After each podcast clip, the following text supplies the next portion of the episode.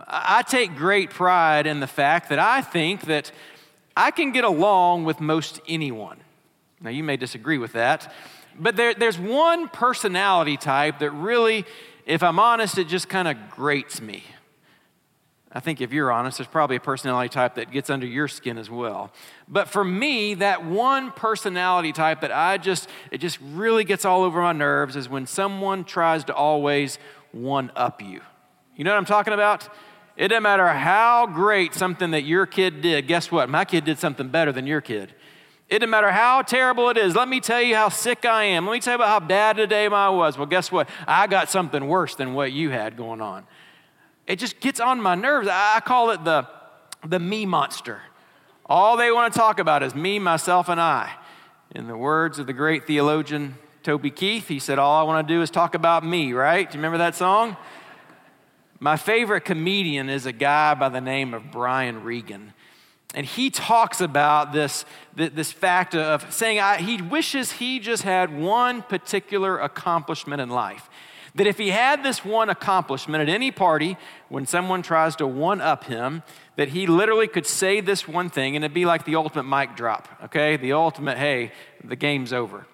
I want you to watch this two minute video clip and tell me if you can identify with this type of person.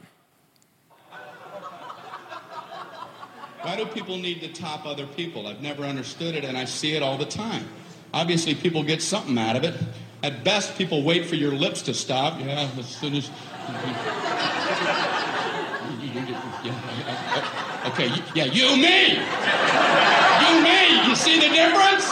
You see, you see that? Now I do. What is it about the human condition? People get something out of that. That's why I have a social fantasy. I wish I was one of the 12 astronauts who have been on our moon.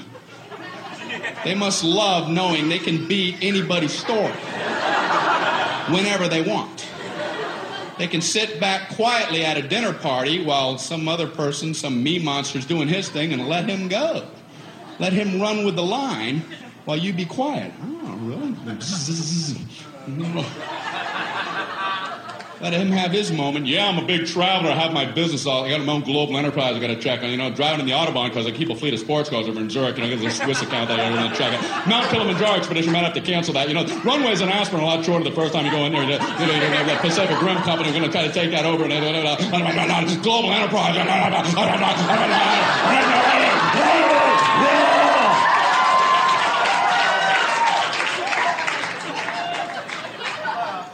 I walked on the moon.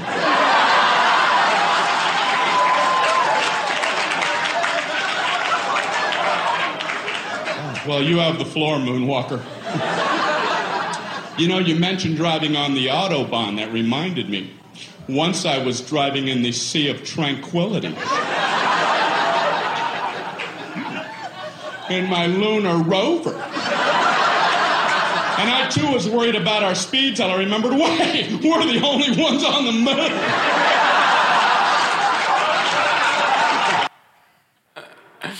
In honor of the 50th anniversary, I've been holding that clip until this week. Um, to think of all of our NASA employees, both former and current. I wish that we too could say that, right? But as we travel through the book of John, one of the interesting things is that when John describes the miracles of Jesus, he does so in, in a really simplistic, straightforward, unpretentious way. He could have gone on and on and said, Man, let me tell you about how incredible these miracles are. But he really, it, it's pretty simple. In fact, look at how he writes about this unreal feeding of up to 20,000 people. This is all he says. John chapter 6, verses 11 from two Sundays ago. Jesus then took the loaves, and when he had given thanks, he distributed them to those who were seated. So also the fish, as much as they wanted. Pretty straightforward, isn't it? It's almost like he's sitting around the, the table at Logan saying, Hey, pass the bread. I mean, it's not that big of a deal when he's describing it. Then last Sunday, we talked about Jesus walking on water. Look how John describes it here. John chapter 6, verse 19. When they had rowed the boat three or four miles, they saw Jesus walking on the sea and coming near the boat, and they were frightened. Not very elaborate, is it? It's just simple, straightforward. It's almost as if John is trying to hurry or rush through the miracle in order to spend a majority of his time focusing on the message or the, the, the, the um, what Jesus is about to say after the miracle. You see, while Jesus' miracles reveal his divine power, it's actually his words that correctly define who he is. Jesus didn't come just to be some miracle worker. No, he, he's the Son of God. He's the Messiah, and his miracles and his words, they validate him as coming from God himself.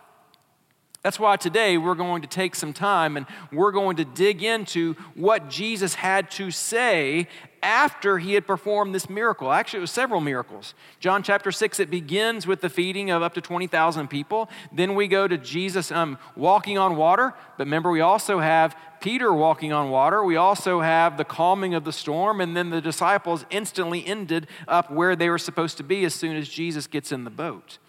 So let's pick up our story in John chapter 6. We'll start today in verse 22. It says, On the next day, the crowd that remained on the other side of the sea saw that there had been only one boat there, and that Jesus had not entered the boat with his disciples, but that his disciples had gone away alone. Other boats from Tiberias came near the place where they had eaten the bread after the Lord had given thanks. So when the crowd saw that Jesus was not there, nor his disciples, they themselves got into the boats and went to Capernaum seeking Jesus. So we'll stop there for a minute because we need to understand that the previous evening, that after the miracle had, had been um, performed, that many in the crowd, they wanted to force Jesus to become king. So what does Jesus do with his disciples? He puts them in a boat and he sends them on a boat towards Capernaum. Now, the next morning, many uh, woke up and they continued their journey onto Jerusalem. Remember, that was the end journey because they were on their way to celebrate the feast of Passover. But some in that crowd, they, they woke up and they go looking for Jesus. They're almost like, you can almost imagine, they're saying, what kind of miracle can he perform now? Almost like they're waiting for another free meal. So they had waited all night. They wake up and then they remembered that Jesus sent his disciples on a boat up ahead. And now, when they can't find Jesus, they're confused. So they hired some boats from Tiberias and they get the boats and they, they, they travel the boats across the sea and they get to Capernaum. And it's there that they find Jesus who's in the synagogue. Now, the people were confused. How did Jesus get here before us when we know he didn't take a boat and we just took a boat? So, how did this happen? See, the crowd, many of whom had experienced the miracle the day before, they were seeking Jesus, but they were doing so for wrong reasons. They were following Jesus. Why? Because they wanted to know what they could get from Jesus. They weren't seeking him in order to worship him, they weren't seeking him in order to obey him. But think about this. The night before, they had just experienced not only this miracle of, of, of the food and filling of their stomachs, but if you remember, it says that when Jesus arrived, remember he was coming from a, a, large crowd and he wanted to get away, but he gets there and there's lots of people there. And the first thing it says in John chapter 6 actually is that he performed many miracles and he healed many of the people there. So they had seen not only the filling of their stomachs, but they had also seen the healing of physical bodies that were there. But instead of responding with a humble, genuine worship, the way that the, disciples responded last week when Jesus gets into the boat with them, instead of responding that way, they simply wanted more from Jesus. The crowd at this moment, they had no interest in worshiping or obeying Jesus. What do they want? They simply wanted him to meet their physical needs, to meet their demands. And, church, sadly, today, some things still haven't changed. Today, this goes by a different title. It goes by the title of the prosperity gospel, in which people think that the reason that we are here is so that God revolves around our world to meet our physical needs, to give us what we desire, and to meet what we want in our life. That God exists to bless us each and every day. Let's look closely at these three questions that the, the crowd is going to ask Jesus. And then I want us to pay particular attention to how Jesus responds to them. The first question we see the crowd ask Jesus is found in verses 25 through 27. It says, When they found him on the other side of the sea, they, meaning the crowd, said to him, Rabbi, when did you come here? Jesus answered them, Truly, truly, I say to you, you are seeking me not because you saw signs, but because you ate your fill of the loaves. Now, what's interesting here is that when they ask this question, when did you get here? That Jesus purposefully, he intentionally doesn't answer the question. But instead, in verse 26, what does he do? He moves on to, to display, to show them the authority that he has over them. And whenever Jesus uses the phrase truly, truly, it's something that we need to hold on to. In fact, Jesus says, Truly, I tell you, more than 100 times throughout the four Gospels. The word truly is the Greek form of the Hebrew word meaning amen or amen. And what does it mean? It means let it be so. Now, in the Old Testament and the epistles, normally uh, you would see here amen at the end of a passage. Today in church services, many people will say amen after a message that the preacher gives or the, a song that the, the congregation sings or the, the choir sings. I must admit that we are missing our number one amener, Ronnie Davis, this morning who suffered a stroke this past week. And so we need to continue to remember him in prayer. But that's what it means when you say amen. It's let it be so. Lord, would that come true in our lives today? But what's interesting is that Jesus alone has the authority to say amen, not at the end, but he says it at the beginning. And when he says that, he's showing us that he has unequaled authority in what he says.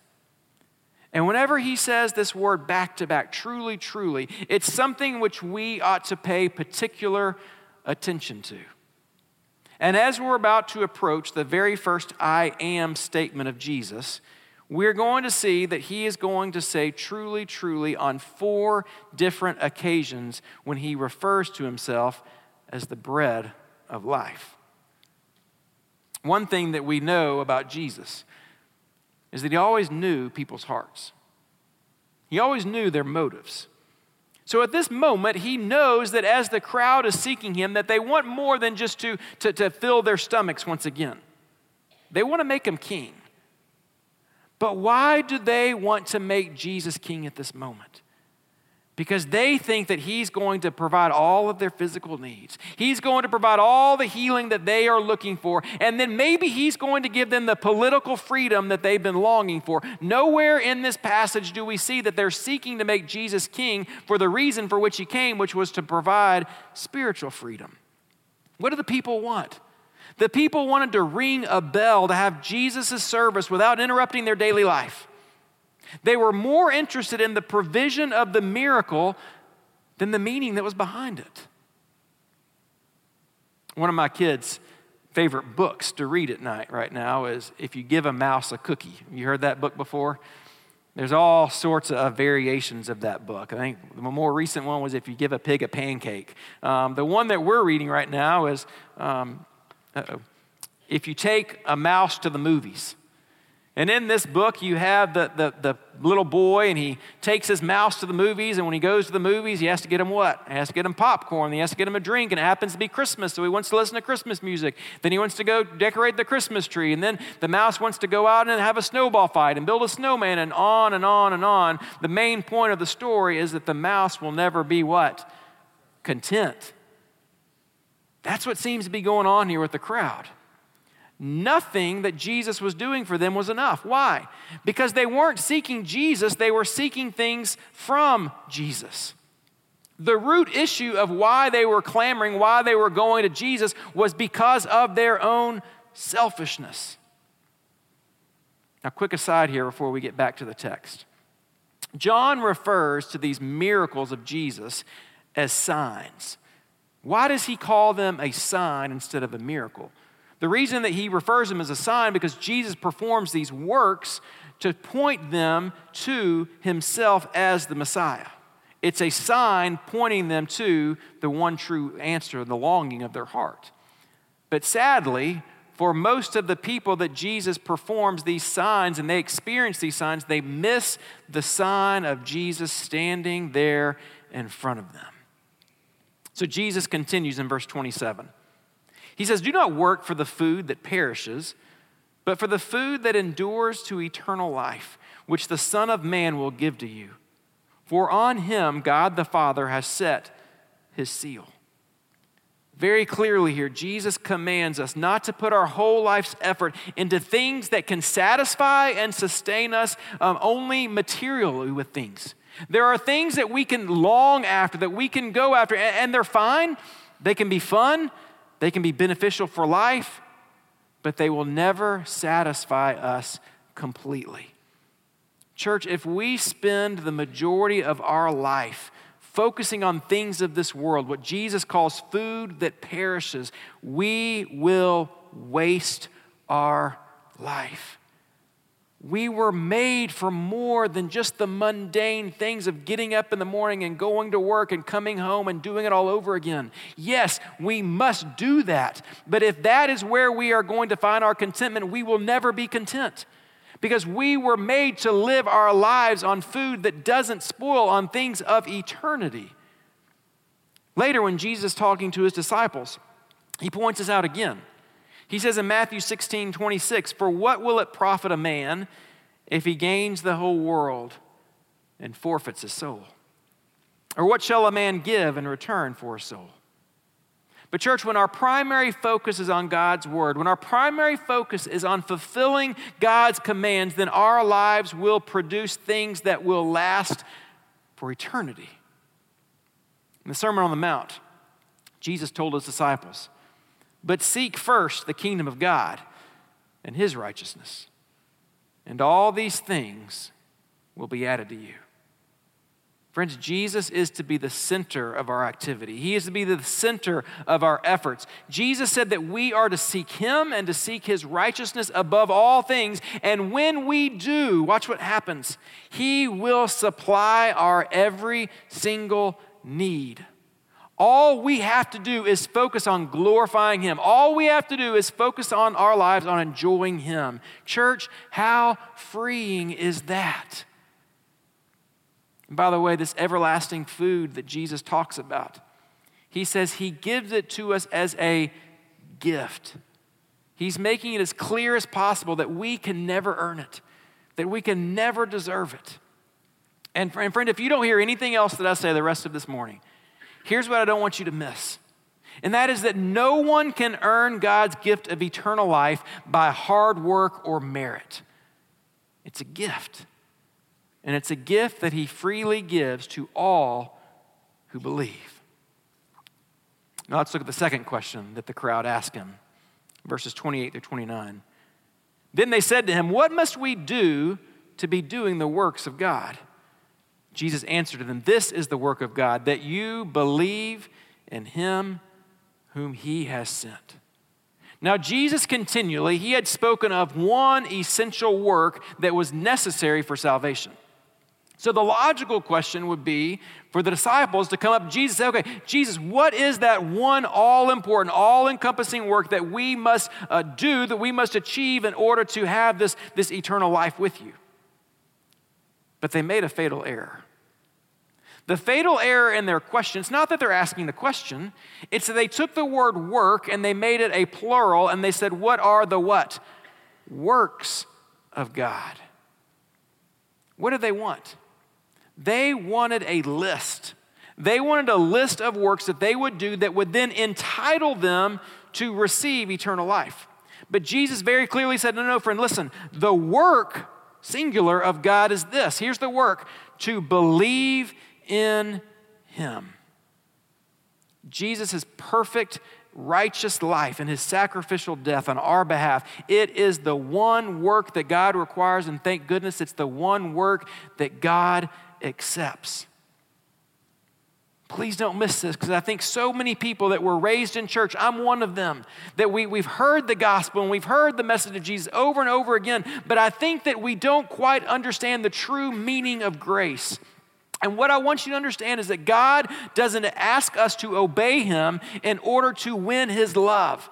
He doesn't say, in order for me to, to accept you, then you've got to obey me. In order for me to, to win my approval, in order to have eternal life, you must obey me. No, he asks us to believe in his son. And then true obedience and good works follow the desire to honor and please your maker.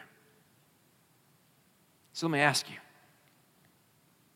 how are you trying to add to the one work of Christ?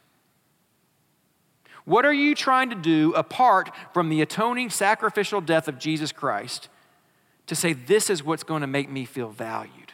This is what's going to give me worth. This is what's going to make God finally be proud of me. What are the efforts that you're trying to add to the one work of Jesus? Friends, there's nothing more freeing in life than to know that you are loved, to know that you are valued, to know that you are accepted by the one true holy God, not based on your own works, not based on your own efforts, but based on Christ's work on your behalf. And finally, the third question that they ask in verses 30 through 33. So they said to him, here's the third question then what sign do you do that we may see and believe you? What work do you perform? Our fathers ate the manna in the wilderness. As it is written, He gave them bread from heaven to eat. Jesus then said to them, Truly, truly, I say to you, it was not Moses who gave you the bread from heaven, but my Father gives you the true bread from heaven. For the bread of God is he who comes down from heaven and gives life to the world. In essence, what the disciples are saying is they're coming to Jesus and, hey, look, it was really cool what you did yesterday. We really liked that miracle where you fed all those people and we got to have some of that bread, but, but you know what? Now we're wanting something more. Now we're wanting you, if you want us to believe in you, if you want us to believe that you are who you say you are, then do something even greater. Give us a miracle on par with the prophet Moses. And Moses, he, felt, he fed the, the children of Israel for 40 years, six days a week, by giving them bread from heaven. If you'll do that, then we'll finally believe that you truly are the Son of God. What just happened? The miracle the day before, now what? It's not enough. Now they say, God, if you can just do another miracle for us, now if you can just meet our need one more time, then we'll finally believe in you. And, church, before we cast a doubtful or critical eye on that crowd, let us not forget how quick we are to forget God's blessings and His provisions to us over and over and over again. Think about what we've been given. We've been given through the Bible the entire record of Jesus' work. We have Jesus' own words in the Bible. Most of us have dozens of copies of God's word laying around in our house. We have the entire story of God's plan of redemption from Genesis to Revelation. Yet, how many times do we come before God in our quiet time and say, But God, if you could just do this one additional thing for me, then I'll really follow you. If you'll do one more thing for me, then, then I'll know that's who you say you are. And notice that Jesus corrects them. He said, No, like, it really wasn't Moses that gave you that bread. It was God who provided that bread. And then they make, in verse 34, this incredibly ridiculous, bold demand of Jesus. Think about this. After all that Jesus says, look what they say in verse 34. They said to him, Sir, give us this bread. What's that last word? Always they completely missed Jesus' point. Their continual desire for Jesus to, to, for, to use Jesus to meet their physical needs, it's demonstrated right here in this demand that they say, now we want more physical bread. Church, let me warn you. There are plenty of shallow, temporary followers of Jesus who fill up churches every single Sunday morning looking for a Savior who will meet their needs and meet their demands. There are also dozens of churches in our country that are willing to accommodate their demands. To say that your world exists, that you exist for the world to be met by a Savior coming and meeting your needs. That's not the purpose of Jesus. Dr. David Jeremiah wrote an article this week that some of you I saw was published on Facebook.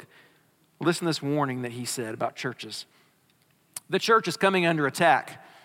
It's forgotten what the church is supposed to be. We're not an entertainment service. We're not here to see how close we can get to what the world does. But there's so much of the world and the church and vice versa that we can't tell a difference. Hear me on this. Our desire should never to be, we're going to do whatever it takes so that we can be the biggest church in town. We're going to do whatever we, it takes so we can get the most Facebook likes. We're going to do whatever we, it takes so that people can be talking about us. No, our desire as a church should be to say, we want to be as centered around God's word as possible so that every single day the followers of Jesus that we're making an impact on the kingdom of God. That is why we exist. That is our focus, that is our charge, and that is our command. Let's look at how Jesus responded to this demand. Verses 35 through 40. Jesus said to them, I am the bread of life. Whoever comes to me shall not hunger, and whoever believes in me shall never thirst. But I said to you that you have seen me, and yet do not believe. All that the Father gives me will come to me, and whoever comes to me I will never cast out. For I have come down from heaven, not to do my own will, but the will of him who sent me. And this is the will of him who sent me that I should lose nothing of all that he has given me, but raise it up on the last day. For this is the will of my Father, that everyone who looks on the Son and believes in him should have eternal life, and I will raise him up on the last day. Here we have the very first of the seven I am statements of Jesus. Jesus says, I am the what? Bread of life. The people wanted Jesus for the things that he could give them. But what they didn't realize was that Jesus was truly all that they needed. Jesus uses two words here. He uses the words come and believe. Both of those words that they are requirements for salvation. It's a once and all a transaction that takes place that once we come to Jesus that it's a one-time commitment that we make to follow him that we lay our lives down before him. But then also that if we want to receive daily nourishment that we will continually come back to him so that we'll find our worth and value. To come to Christ it means that we're going to forsake our old life of sin and rebellion and that we are going to submit to him as our savior and Lord to believe in Christ. It means that we are going to trust in Jesus completely as the Son of God, as the Messiah, to acknowledge that salvation comes through Him alone. But I want to pause here for just a second. Because my bet is that if we take a survey of everyone in this room, most of us would say, Yeah, I, I believe in Jesus. Yeah, I believe that Jesus is the Son of God. That's not really what Jesus is saying here. He's not saying that you just believe mentally. He's saying this is a belief that moves into action, that this belief that Jesus is the Messiah, that this belief that He's my Lord and Savior, that it's going to change every single aspect of my life. It's going to change what I watch, it's going to change how I talk, it's going to change how I live, it's going to change my priorities. And Jesus says, I am the bread of life. Friends, it's no coincidence that where was Jesus born? Bethlehem, you know what Bethlehem means? The city of bread. It was prophesied about hundreds of years before he was born in the book of Micah. It's no coincidence that the word Jesus became flesh and we broke it. This was all planned by the Lord for our redemption. Jesus is the bread of life, He's our sustenance. And according to verse 35, whoever comes to Him will never hunger again. Whoever believes in him will once again never thirst. So let me ask you how satisfied are you in Jesus? How satisfied are you in Jesus? Do you seek fulfillment from other people? Do you seek fulfillment from other things in your life? Because, friend, when your satisfaction, when your security is based on anyone or anything other than Jesus, you will constantly, daily be disappointed. Because people, especially people who are closest to you, they will let you down constantly. And if it's material possessions that you're after, material possessions that you think will finally make you happy, let me ask you this when will you have enough? When will you finally say, That's enough, I don't need anything else. Now I'm happy. I finally have all that I. No, no, no. You're always going to crave more. The truth is, we always need more, but that more never ends. To know God, to serve Him, to love Him, to experience His love, His joy, His peace. It's a far greater gift than any material possession can ever give you. Jesus is our greatest need. We know that. But the last question I have for you is Is he your greatest desire? Do you desire Jesus more than anything else in your life? Would you pray with me?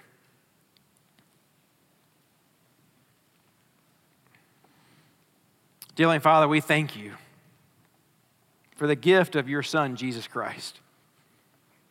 For we know that he is the one true ultimate sacrifice that by the death on the cross, that he took the wrath that only was um, ours to receive, and he paid for it by his blood.